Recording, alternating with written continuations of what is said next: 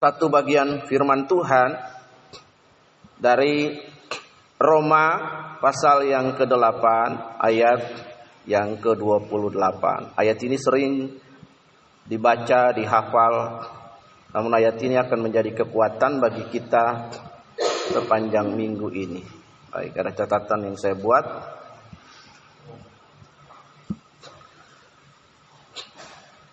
Ya, Baik Bapak Ibu yang dikasih Tuhan, kita dapat membaca ayat ini secara bersama-sama. Kalau ada di Alkitab Bapak Ibu, kita boleh baca bersama-sama. Kita tahu sekarang bahwa Allah turut bekerja dalam segala sesuatu untuk mendatangkan kebaikan bagi mereka yang mengasihi Dia, yaitu bagi mereka yang terpanggil sesuai dengan rencana Allah. Bapak Ibu yang dikasihi oleh Tuhan, ada beberapa pertanyaan yang menjadi pertanyaan tipikal yang sering dipertanyakan oleh umat Tuhan. Juga kita yang hadir saat ini. Mungkin kita pernah menanyakan pertanyaan seperti yang akan saya bacakan ini. Yang pertama Bapak Ibu adalah mengapa Tuhan mengizinkan orang benar itu sengsara? Bukankah hanya orang berdosa yang sengsara? Kalau kita membaca Alkitab, konsep kita pasti terbangun bahwa orang benar itu pasti diberkati. Amin. Dan orang berdosa itu pasti dikutuki. Tetapi ketika kita membaca Alkitab, Bapak Ibu Saudara yang dirahmati oleh Tuhan Yesus Kristus, kita menemukan bahwa orang yang paling benar, yang takut Tuhan, saleh, menjauhi kejahatan, itu diizinkan Tuhan untuk mengalami kesengsaraan. Benar? Lalu kemudian bisa saja atau mungkin saja pernah kita bertanya atau terlontar dari pikiran kita, mulut kita, mengapa Tuhan tidak adil ya? Kok Ayub orang baik tapi dia menderita sengsara penderitaan. Salam satu hari peti mati itu berjejer 10 peti mati di rumahnya. Itu perkabungan mungkin paling besar sepanjang sejarah. Karena 10 anak itu mati dalam satu hari. Karyawan mati. Harta kekayaan habis dalam satu hari. Kalau kita membaca kisah Ayub. Nanti saya jelaskan Bapak Ibu. Pertanyaan kedua. Apakah penderitaan, proses juga bagian dari berkat Tuhan? Karena sering kali orang Kristen memahami kalau saya kalau berkat itu berkaitan dengan hal-hal yang baik, Bapak Ibu perhatikan. Bukankah sering kali yang terjadi dalam perilaku hidup Kristen adalah ketiga orang Kristen itu bahagia, naik jabatan, naik pangkat, ulang tahun, atau hal-hal yang baik dalam hidupnya, lalu dia bikin ucapan syukur. Pernahkah Bapak Ibu saudara-saudari yang dirahmati oleh Kristus Yesus juru selamat kita menemukan bahwa ketiga ada orang kecelakaan, keluarganya kecelakaan, meninggal, dipecat dari pekerjaan, kehilangan pekerjaan, kerugian yang kita alami, lantas kita membuat ucapan syukur. Adakah pernah seperti itu? Mungkin saja ada pernah ya, tapi jarang kita ketahui Bapak Ibu lihat. Ini pertanyaan yang kedua. Apakah penderitaan proses juga bagian dari berkat Tuhan?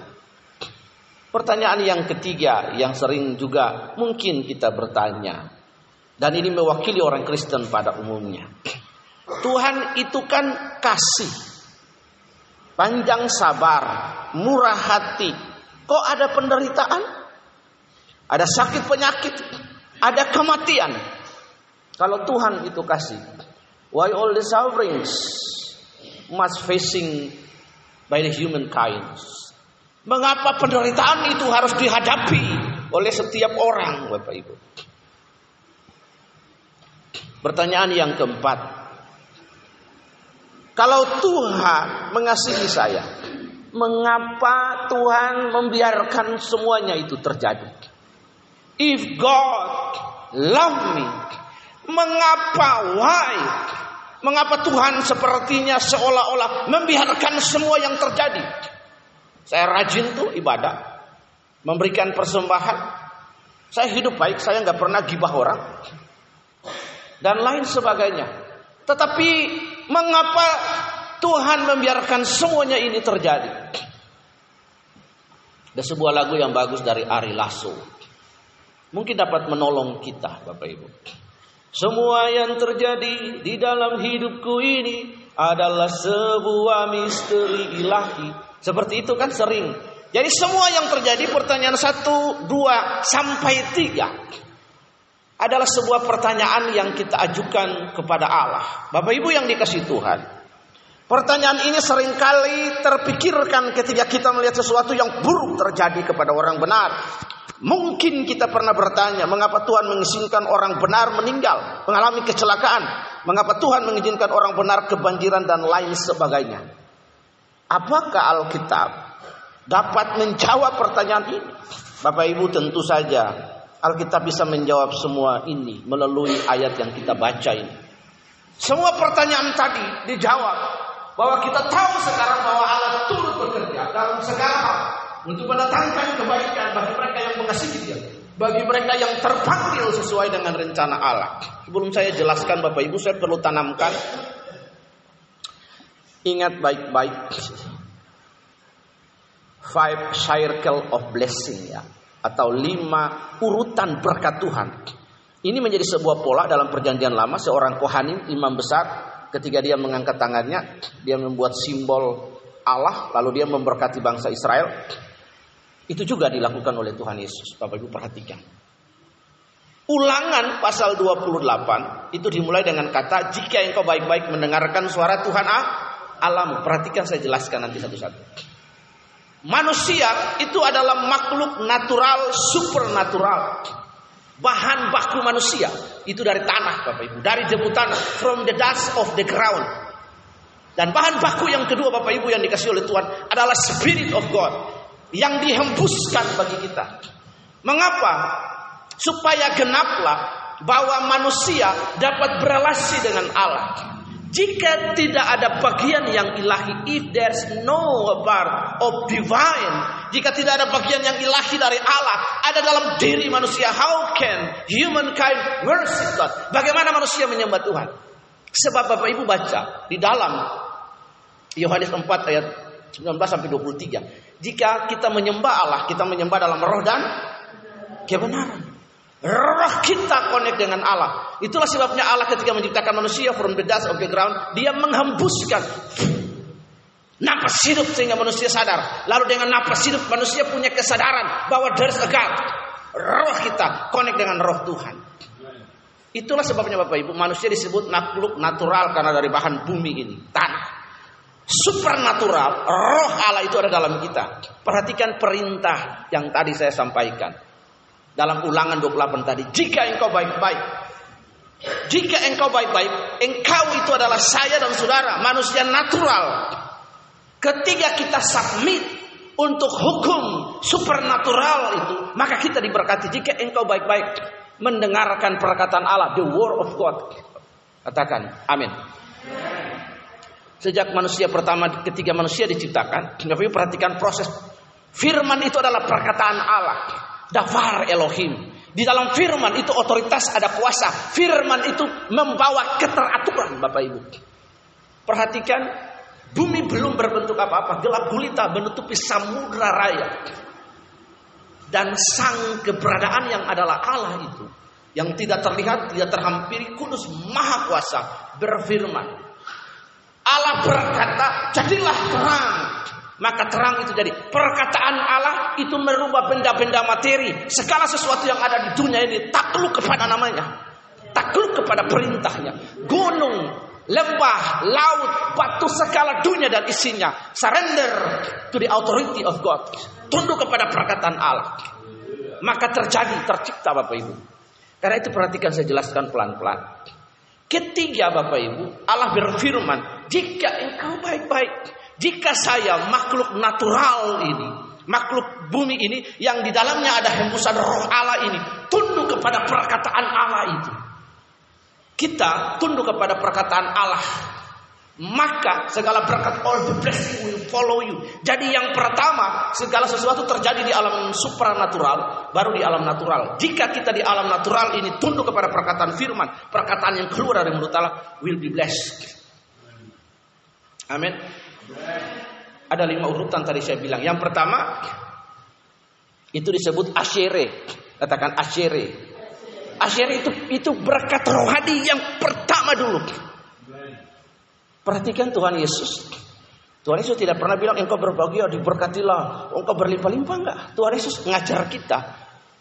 The law of the Jesus Christ itu dimulai dengan kata, Bapak Ibu perhatikan, berbahagialah orang yang miskin di hadapan Allah sebab mereka yang empunya kerajaan. Kata miskin di situ bukan berarti harta atau kekayaan atau status sosial. Tapi digunakan kata poor in the spirit. Artinya orang yang depend mencari Allah dengan sungguh-sungguh. Dimulai dengan sebuah usaha kesadaran bahwa saya manusia, saya butuh Allah. Karena itu dengar perintah. Orang cari berkat itu sederhana. Dengar perintah taat lakukan, maka segala berkat akan datang. Ah, kita tidak perlu doa puasa. Bapak Ibu, amin. Kita tidak perlu gambling atau berjudi dengan Tuhan. Kalau saya kasih perpuluhan 50 juta misalnya, saya akan diberkati 50 miliar. Bohong, omong kosong. Alkitab sudah jelaskan, cari dahulu kerajaan Allah dan kebenaran, semua akan ditambahkan. Sederhana kan? Lalu pendeta mau bohong apa dari mimbar sini? Engkau kalau taruh berlipat engkau diberkati. Bullshit. Pendeta mengajar bertentangan kontra dengan firman Tuhan. Sederhana. Tuhan tidak perlu suruh kita nabur berlipat ganda. Nanti Anda diberkati. Buah sulung. Beri perpuluhan. Di gereja ini tidak boleh ajar seperti itu. Bapak Ibu lihat. Jadi berkat yang pertama itu asyere. Baru ada empat berkat yang lain. Tub, gad, beraka, barak. Kembali lagi ke sini Bapak Ibu. Bagaimana sampai penderitaan itu dapat dipahami sebagai berkat Tuhan. Ya, Bapak Ibu, pertanyaan ini sering kali kan kita berpikir dan bertanya, apakah Alkitab berkata, iya Alkitab menjawab berbagai pertanyaan bahkan yang paling mustahil sekalipun.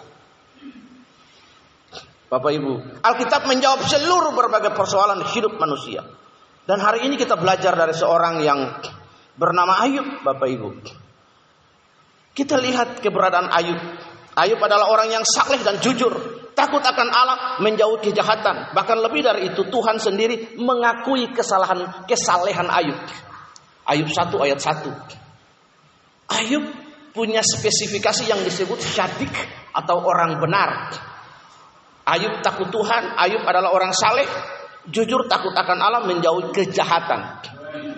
Syarat orang benar, Mazmur 1 ayat 1. Berbahagialah orang yang tidak berdiri di jalan orang berdosa, yang tidak berada dalam kumpulan pencemooh dan berdiri di jalan orang fasik. Itu syarat Bapak Ibu. Artinya berdiri, berjalan, kumpulan itu berartinya bergaul. Ya. Bapak Ibu lihat di sini, Ayub takut akan Allah. Tuhan mengakui kesalehan Ayub. Tapi mengapa Ayub menderita dan mengalami penderitaan? Sudah benar, suci, kudus, saleh. Apakah Allah begitu cruel atau kejam sampai 10 anak mati dalam satu hari? Allah sendiri dari mulut Allah ayat Ayub 2 ayat 3 sebab seorang pun tiada seperti demikian yang salih dan jujur yang takut akan Allah menjauh kejahatan ia tetap tekun dalam kesalehannya. Bapak Ibu yang dikasih Tuhan. Kemarin saya ngajar kita tentang ritme hidup. Ya. Bapak Ibu saya mengajar kita kemarin tentang ritme kehidupan. Kesalehan manusia tidak menjamin kebebasannya dari penderitaan. Katakan amin. Kematian itu penderitaan. Sakit penyakit itu penderitaan. Pendeta punya karunia menyembuhkan orang. Apakah dia nggak sakit? Dia nggak. Dia sakit kok. Dia sakit. Harus kita punya konteks pemahaman bahwa sejak Adam dan Hawa jatuh dalam dosa itu. Maka yang pertama sakit penyakit, kutuk, kematian, keterbatasan. Itu menghampiri humankind manusia. Tetapi ketika manusia itu berdamai dengan Kristus. Manusia itu berjumpa dengan Kristus. air mata, penderitaan, dan lain itu dipahami dari konteks firman Tuhan, maka manusia akan diberikan kemampuan dan kekuatan. Katakan amin. Sehingga Bapak Ibu ada sebuah lagu yang bagus ketika saya masih di gereja Protestan.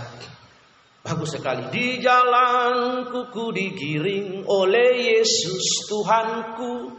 Apakah yang kurang lagi jika Kristus panduku? Diberi damai surgawi asal imanku teguh Suka duka dipakainya untuk kebaikanku Bapak Ibu lihat di sini Daud orang yang dikasihi oleh Tuhan, anaknya berontak tuh, anaknya menidurin istrinya di depan bangsa Israel. Ayub, Abraham, semua orang mengalami proses penderitaan. Tetapi Alkitab berkata Bapak Ibu dalam Roma bahwa pedang, mara bahaya, penyakit, maut, kelaparan tidak akan memisahkan kita dari kasih Kristus. Artinya penderitaan-penderitaan yang kita alami itu akan membuat kita menjadi kuat. Bapak Ibu katakan amin. Sehingga kita bergantung kepada Allah. Karena itu orang Kristen perlu memahami bahwa penderitaan yang terjadi itu adalah bagian dari berkat Tuhan. Karena selama ini kita dicuci otak dininabobokan bahwa kalau saya orang benar, kalau saya orang benar, saya tidak mungkin mengalami sakit penyakit. Siapa bilang? Entah dia orang benar, dia pendeta, punya karunia menyembuhkan, dia tetap sakit. Katakan amin. Tetapi di dalam kesakitan itulah kalau Tuhan izinkan mujizat terjadi dia boleh sembuh karena nama Tuhan. Tetapi kalau dia tidak sembuh juga Tuhan tidak berubah kuasanya dalam hidup orang. Ini harus kita hadapi Bapak Ibu yang dikasih Tuhan. Ini yang harus kita pahami karena gereja mengajar sesuatu dengan keliru. Kesalehan Ayub tidak menjamin kebebasannya dari kesengsaraan. Dimulai dari hartanya sampai keluarga anak-anaknya mati tertimbun. Bapak Ibu, bukan hanya itu Ayub sendiri menderita borok bahkan busuk dari kepala sampai kaki, hancur berantakan. Istrinya yang adalah teman hidupnya yang melahirkan anak-anaknya berkata kepada Ayub, Bayangkan Bapak Ibu hari ini kalau Nyonya Ayu si Pahelut kemudian bilang, Hei Elroy terkutuklah Tuhan alamu matimu. Nah, gitu. Tidak tunggu lama Bapak Ibu. Kalau tiba-tiba saya anaknya sepuluh mati, Nyoman Ayu Triwantini berkata, kutukilah Allahmu, kemudian mati. Tidak pakai talak satu Bapak Ibu. Habis talak. Iya. Tidak ada pakai talak satu, talak dua, talak tiga. Saya talak semua. Tapi dalam semua yang terjadi itu, Ayub berkata, apakah yang buruk yang baik saja yang kamu terima dan mengucap syukur. Lalu yang buruk yang tidak baik engkau tidak bersyukur Bapak Ibu. Itu artinya Bapak Ibu. Apa pun yang terjadi dalam kehidupan kita. Kita harus bersyukur katakan amin. Sebab Alkitab berkata Allah bekerja dalam segala sesuatu. All things. Segala yang terjadi lebih mendekatkanku mengenal akanmu selalu. Lagu Jeffrey Chandra ini saya lihat saya menangis. Kenapa? Karena Bapak Ibu, lagu itu dinyanyikan, latar belakangnya ada perang, ada penderitaan. Dan kemarin saya lihat itu di video ulang lagi, bom yang di Jakarta, satu keluarga itu tiga orang mati, istrinya itu melihat suaminya, anak tiganya mati di depan dia. Dia begitu kuat. Tapi dia bisa memberi kesaksian bahwa Tuhan baik Bapak Ibu. Walaupun dalam keraguannya dia. Kita tidak tahu hati yang terdalam. Tapi gambaran yang keluar dari ekspresi dan kata-katanya mengungkapkan Tuhan itu baik. He still God. Bapak Ibu. Ini yang harus kita pahami. Karena sering kali kita memahami berkat Tuhan. Ketika saya diberkati, saya sehat, suami dapat jabatan, harta, promosi anak-anak baik dan sebagainya. Bapak Ibu yang dikasih Tuhan, mengapa sampai Tuhan mengizinkan hal ini terjadi dalam hidup kita Bapak Ibu? Saya punya teman kemarin saya sudah cerita, namanya Putu. Saya masih di GBI, waktu itu belum GBI Rock, masih Betani, gembala saya masih Pak Dedi. Puji Tuhan, Putu ini sekarang menjadi pendeta kemah Injil di Lombok. Dia pernah minum baygon sampai kerongkongannya rusak. Dia menyesal dilahirkan dari keluarga Bali Jabu. Miskin katanya. Tapi di situ setelah dia mengalami perjumpaan dengan Tuhan hidupnya berubah. Dia tidak menyesal sedikit. Hari ini jadi hamba Tuhan. Sebab segala sesuatu Allah sudah atur dalam hidup ini. Kita tidak bisa menolak kematian. Kita tidak bisa menolak tua Bapak Ibu. Misalnya contoh tua Bapak Ibu ya. Istri saya misalnya dia sudah beda 10 tahun dengan saya. Secara fisik. Nanti dia lima tahun ke depan tambah tua lagi. Bagaimana saya memahami istri saya, Bapak Ibu, lihat. Maka saya memahaminya secara sederhana. Ketika dia semakin tua, maka dia semakin antik. Bapak Ibu lihat barang antik itu mahal apa murah? Coba saya tanya. Ah? Mahal, miliaran, Bu. Jadi semakin tua, dia semakin antik, Bapak Ibu. Perlu perawatan. Iya. Saya kemarin paksa-paksa dia pergi pedicure, manicure sedikit lah. You kinclop. Ah, langganannya di salon tukul. Iya. Ah, sesekali perlu begitu, makanya saya dorong anak-anak misi kemarin YWM utari punya pekerjaan, punya pelayanan dulu. Baru bisa, jangan artinya kalau kamu menikah orang misi dengan orang misi karena memang oh sama-sama misi ya. Lalu istrimu nggak dikasih ya istri kan butuh make up juga lah, pedicure pedicure sedikit lah. Saya bilang ke mereka kemarin itu anak-anak yang praktek. Lihat Bapak Ibu, Alkitab memberi kita bahwa Tuhan mengizinkannya terjadi. Alkitab memberitahukan kepada kita penjelasan. Yang pertama Bapak Ibu, setan adalah biang kerok dari ini semua. Coba kita baca Ayub 1 ayat 16 dan 2 Ayub 1 ayat 6 sampai 12. Kemudian Ayub 2 ayat 10. Di situ sangat jelas bahwa semua malapetaka datang dari setan dengan izin Tuhan. Kita lihat Ayub 1 ayat 6. Pada suatu hari datang anak Allah menghadap Tuhan dan antara mereka juga anak-anak iblis. Maka bertanyalah Tuhan kepada iblis dari manakah engkau? Lalu jawab iblis kepada Tuhan dari perjalanan mengelilingi bumi naik lagi bro. Ayat 8 lalu bertanyalah Tuhan kepada iblis apakah engkau memperhatikan hambaku Ayub? Sebab tiada seorang pun di bumi seperti dia yang demikian saleh dan jujur yang takut akan Allah dan menjauhi kejahatan lalu jawab iblis kepada Tuhan apakah dengan tidak ayat 9 ayat Apakah dengan tidak mendapatkan apa-apa Ayub takut akan Allah? Bukan engkau yang membuat pagar sekeliling dia dan rumahnya serta segala yang dimilikinya? Apa yang dikerjakannya telah kau berkati dan apa yang dimilikinya makin bertambah di negeri itu? Naik lagi. Bukan engkau yang membuat pak, tetapi ulurkanlah tanganmu dan jamalah segala yang dipunyainya. Iya, pasti mengutuk engkau 12. Maka firman Tuhan kepada iblis, nah segala yang dipunyainya ada dalam kuasamu hanya janganlah engkau mengulurkan tanganmu terhadapnya.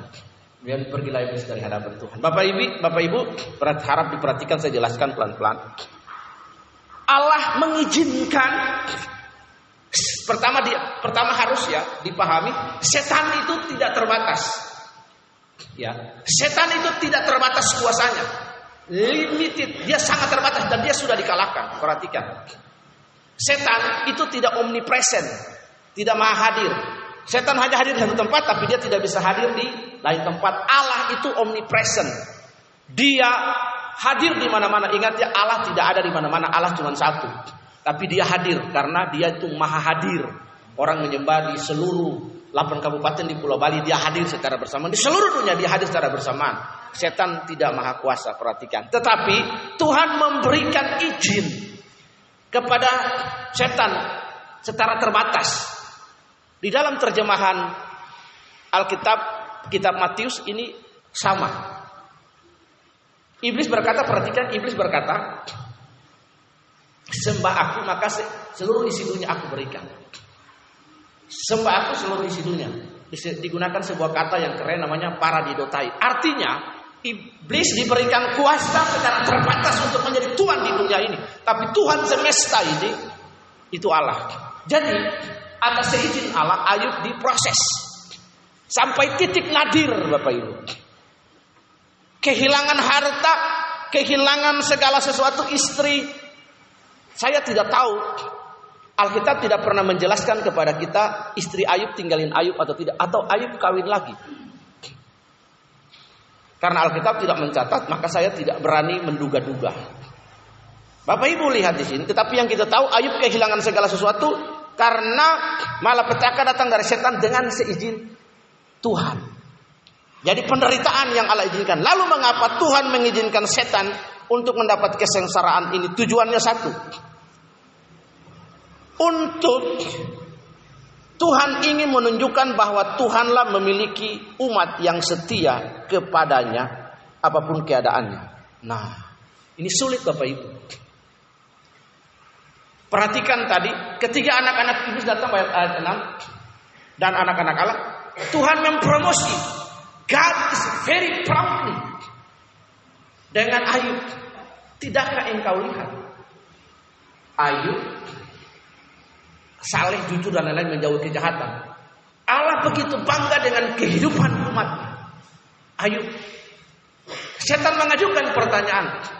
Ya Tuhan, kalau bahasa kerennya, lu sih yang jaga, lu yang pelihara, lu yang berkati dia. Coba Tuhan, dia kehilangan segala sesuatu.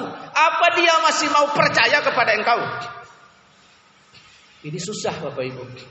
Manusia itu kalau sudah punya sesuatu sombongnya minta ampun. Baru punya sedikit, orang kaya baru OKB, begayanya tinggi langit sekali. Karena itu yang menjadi idolanya. Coba sekarang saya ini tidak punya apa-apa. Si Roy ini tidak punya apa-apa. Tapi nanti kalau si Roy jadi gembala besar, jemaat ribuan, punya mobil, pengerja banyak. Apa enggak berubah sikapnya? Mungkin saja bisa berubah loh. Tapi saya puji Tuhan. Sampai hari ini cara berpakaian saya, cara makan saya sederhana. Karena sebuah kesadaran bagi saya, jemaat sedang berurusan dengan urusan perut. Buat apa si Roy gaya-gaya di atas mimbar? Yang perlu disampaikan adalah teladan hidup. Jadi kita harus bangga. Bapak Ibu lihat, setan bertanya, Tuhan lu yang izinkan. Coba kalau ambil segala sesuatu, dia masih percaya engkau. Tuhan bilang coba. Tapi hidupnya itu dalam tangan Tuhan. Itulah sebabnya Bapak Ibu. Manusia boleh sakit, boleh mati, menderita kanker sampai stadium 8 sampai habis stadium. Tapi kalau belum waktu mati, tidak bisa mati. Perhatikan setan coba dia dengan borok yang sangat sadis. Hidup itu di tangan Tuhan apa pun yang terjadi. Katakan amin. Ada orang yang sakit menderita sampai infus. Segala macam jarum masuk. Tapi dia masih diizinkan Tuhan hidup. Itu karena hidup di tangan Tuhan. Setan boleh merusak tubuh ini. Tapi nyawa di tangan Tuhan. Bapak Ibu lihat. Yang terjadi Tuhan ingin supaya proses yang saudara hadapi, penderitaan yang saudara hadapi, saudara menjadi kuat. Ada ujian. Seperti kemarin kita bahas Yusuf.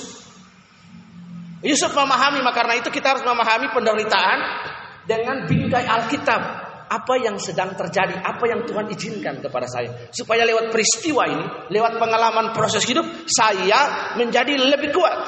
Tujuan proses penderitaan cuma satu Bapak Ibu. Tuhan ingin bahwa kita jadi kuat. Proses yang dihadapi oleh Panerden. Proses yang dihadapi oleh Herlin. Proses yang dihadapi Nikomang. Proses yang dihadapi oleh Eric Otniel. Semua kita ada proses hidup. Nanti ada proses itu berbeda-beda. Sesuai dengan kemampuan kita. Alkitab berkata bahwa pencobaan-pencobaan yang kamu alami itu pencobaan biasa yang tidak melampaui ke kekuatan kita. Sebab ketika kita dicobai, Allah memberikan jalan ke keluar. Kenapa? Karena Yesus dicobai dan dia menang atas atas pencobaan Bapak Ibu. Roma 5 ayat yang keempat kita baca. Dan ketekunan menimbulkan tahan uji. Dan tahan uji menimbulkan pengharapan Bapak Ibu. 1 Korintus 3 ayat 14. Jika pekerjaan yang dibangun seorang tahan uji, ia akan mendapat upah. Yakobus 1 ayat 12. Berbahagialah orang yang bertahan dalam pencobaan sebab apabila ia sudah tahan uji, ia akan menerima mahkota kehidupan yang dijanjikan Allah kepada barang siapa yang mengasihi dia. Pertanyaan bagi kita Bapak Ibu, apakah kita akan tetap setia seperti Ayub walaupun kesengsaraan datang atau justru kita menghina Tuhan ketika kesusahan datang? Siapakah yang menang? Setan atau kita yang menang dengan pertolongan Tuhan? Kita tidak bisa menghindar dari sakit penyakit. Kita tidak bisa berkata menolak berbagai persoalan. ada jemaat Tuhan di kota ini yang dulu saya layani, saya baik, akrab dari saya belum apa-apa. Saya masih kurus kering, tulang, kulit bungkus tulang. Lalu saya pakai sepeda pancel, saya pelayanan. Suatu saat saya berkhotbah dari mimbar gereja. Dan saya berkata, mari jemaat sama-sama bangkit berdiri. Kita berkata, welcome problem. Selamat datang masalah. Dan dia benci saya setengah mati sekali. Karena dia sedang hidup dalam penderitaan yang dia hadapi Bapak Ibu. Perkataan itu menambah kepahitannya dia terhadap Tuhan dan terhadap saya. Dan hari ini ketika dia ketemu saya dia selalu bilang maafkan saya. Setiap kali ketemu saya maafkan saya. Dulu saya pernah bilang kamu begini ya Roy. Sekarang hidup saya seperti apa yang kamu katakan. Dia jadi kepala sekolah TK sekarang di salah satu gereja di kota ini. Bapak Ibu lihat. Masalah nggak diundang juga datang. Amin. Lu tolak tetap karena manusia itu identik dengan persoalan dengan ma masalah Bapak Ibu.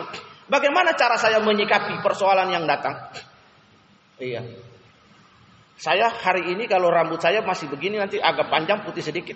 Kalau orang lihat rambut saya, saya lebih tua dari Pan RG. Karena rambut saya putih Bapak Ibu, amin. Ya. Ada sebuah peristiwa lucu Om James mau semi rambut. Saking semangat kegelar, Om James salah ambil warna coklat. Bukan black tapi brown. Mama. Dengan kayanya santai, Om Pace duduk di bibir sungai. Di bawah matahari dan mulai ngecat dengan santai. Wih, kakinya main-main di air. Setelah dibilang Bukan tapi coklat. tapi puji Tuhan kalau saya bilang pace itu berarti kaum muda haleluya. Oh iya iya iya ya, nanti saya hitam. Tapi apa ke kantor ndak marah katanya karena mereka belum lihat karena kerja lapangan terus. Kalau saya berdiri dengan Paneren rambut saya putih begini berarti saya lebih tua dari Paneren. Karena lihat dari rambut. Nah, Paneren umur sudah tua tapi rambut belum putih. Ya. Bapak Ibu lihat ya. Jadi di sini lihat, itu cara saya untuk mengakrabkan diri dengan bagaimana kalau saya sudah tahu bahwa orang putih saya cuma baca Alkitab rambut putih itu mahkota orang tua buat apa saya semir gitulah sudah tua begini sudah. Gigi juga sudah ompong tiga apa empat di dalam. Kita tidak bisa tua gigi baru udah bisa tumbuh bro. Iya. tapi bagaimana kita bersyukur bahwa tua itu harus. Amin. Tapi bagaimana tambah tua kita tambah cinta Tuhan. Karakter, kelakuan itu berubah. Moral itu berubah, sikap attitude berubah dan jadi berkat bagi orang lain. Bapak Ibu, itu cara kita menghadapi hidup. Kita lihat bagaimana cara menghadapi penderitaan tadi sudah saya jelaskan. Karena itu sebagai orang benar dan saleh, mari kita bertahan dan tetap setia kepada Tuhan walaupun kesengsaraan datang. Sabar dalam susah sukarmu. Sabar Tuhan Allah sertamu. Sabar Sabar Tuhan beri kuat padamu. Bapak Ibu Apa pun yang terjadi dalam hidup ini Tuhan baik katakan amin. Apa pun yang terjadi di dalam hidupku Selalu ku berkata Tuhan Yesus baik. Bapak Ibu yang dikasihi Tuhan, sebagai orang benar dan orang saleh, mari saudara dan saya tetap setia kepada Tuhan. Walaupun ada penderitaan, proses ketidakenakan dalam hidup itu hadir dalam hidup kita. Tetap setia. Siapa pun boleh meninggalkan kita. Tapi kita tidak boleh meninggalkan Tuhan Yesus. Katakan amin. Iya. Mengikut Yesus keputusanku. Mengikut Yesus keputusanku. Mengikut Yesus keputusan ku tak ingkar, ku tak ingkar. Bapak Ibu yang dikasih Tuhan, suatu hari lagu ini tercipta bukan oleh orang bule Bapak Ibu. Tetapi oleh orang India yang bertobat dan mengalami perjumpaan dengan Tuhan. Ada seorang misionaris dia memberitakan Injil di sebuah kampung di India. Di India itu ada sistem kasta. Sistem kasta yang paling rendah di sana kalau orang Bali sini Hari ini Bali sudah modern. Kita tidak usah lagi pakai oh ini saya ida bagus, ah ini saya Gusti ah saya apa. Sudah majulah semua orang. Tidak ada lagi begitu. Di sana di India itu masih ada kasta yang paling rendah. Jadi kalau mereka ditembak, mereka dibunuh. Kadang-kadang pemerintah nggak ngurus juga. Namanya kasta Dalit, Bapak Ibu. Di India. Mereka bertobat oleh misionaris lalu tinggal di sebuah desa. Berujung dengan waktu masyarakat curiga karena keberadaan mereka yang tidak lagi pergi menyembah dewa di kuil. Lalu mereka ditangkap dianiaya di sebuah lapangan desa. Digebukin lalu kepala suku itu berkata jika engkau menyangkal Tuhan Yesus tinggalkan engkau dan keluargamu selamat. Digebukin sampai berdarah-darah, dianiaya. Kalimat ini yang saya nyanyikan tadi itu keluar dari mulutnya, mengikut Yesus keputusanku. Mengikut Yesus keputusanku. Ada sebuah lagu sekolah minggu yang bagus sekali.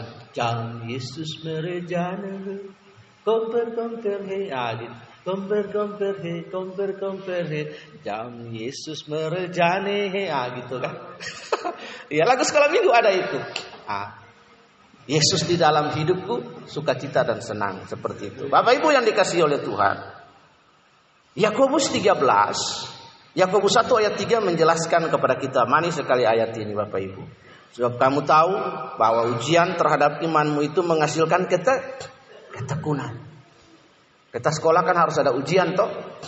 Harus ada naik kelas. Hari ini kan yang naik kelas melewati ujian tidak? Ujian. Semua melewati ujian. Bahkan iman juga. Ada ujian. Ujian iman. Testing of faith.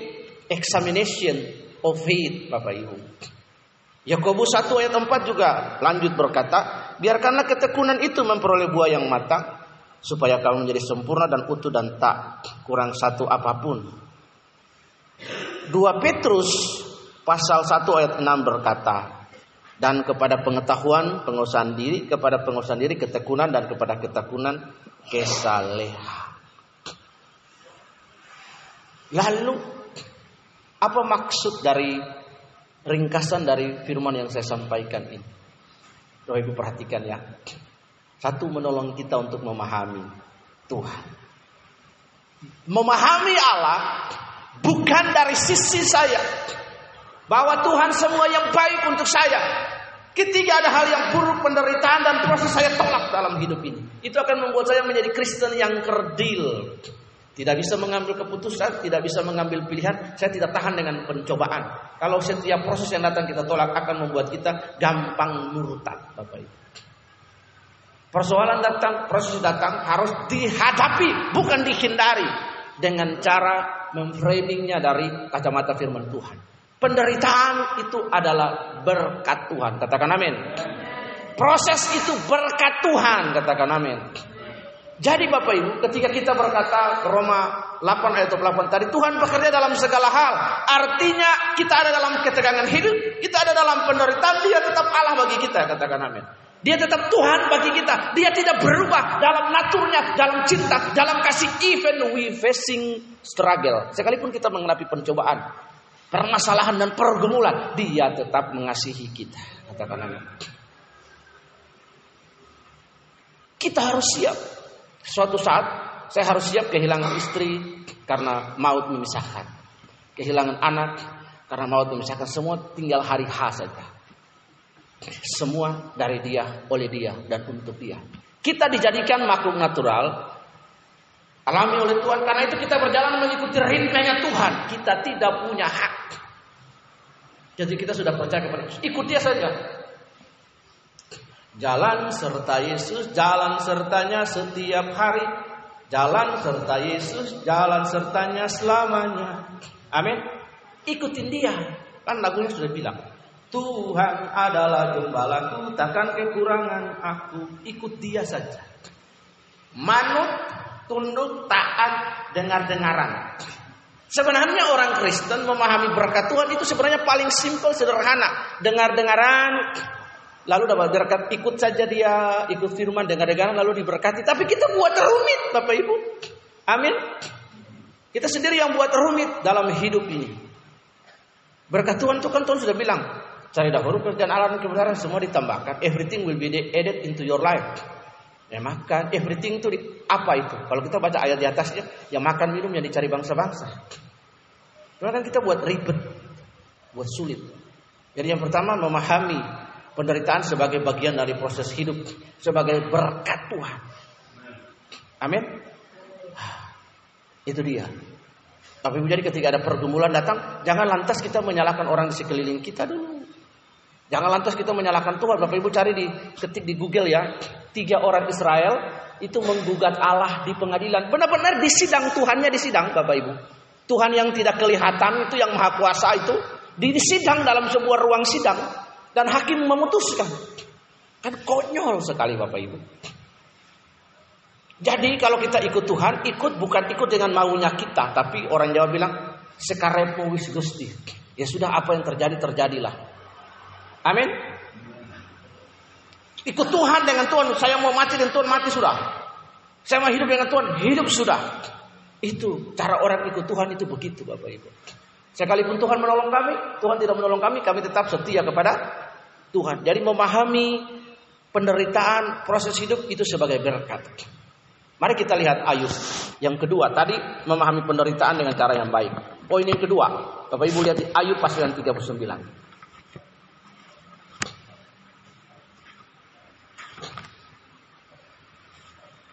Dua poin ini akan menolong kita sehingga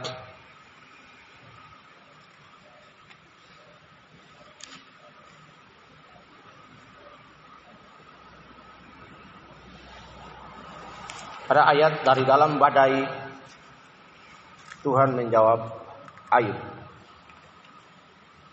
Ayub pasal yang ke-40. Bapak Ibu lihat di sini. Setelah Ayub bergumul dengan Tuhan, dia mempertanyakan perkaranya, dia mempertanyakan pergumulan. Maka Bapak Ibu lihat, dari dalam badai Tuhan menjawab. Ya, Dari dalam badai Tuhan menjawab Ayub. Dari dalam pergumulan-pergumulan hidup yang Bapak Ibu dan saya hadapi. Baik pergumulan yang berat, pergumulan yang ringan, pergumulan yang sedang apa pun whatever lah pergumulan kita. Tuhan akan menjawab kita katakan amin. Kita nyanyi sama-sama. Di saat badai bergelora, ku akan terbang bersama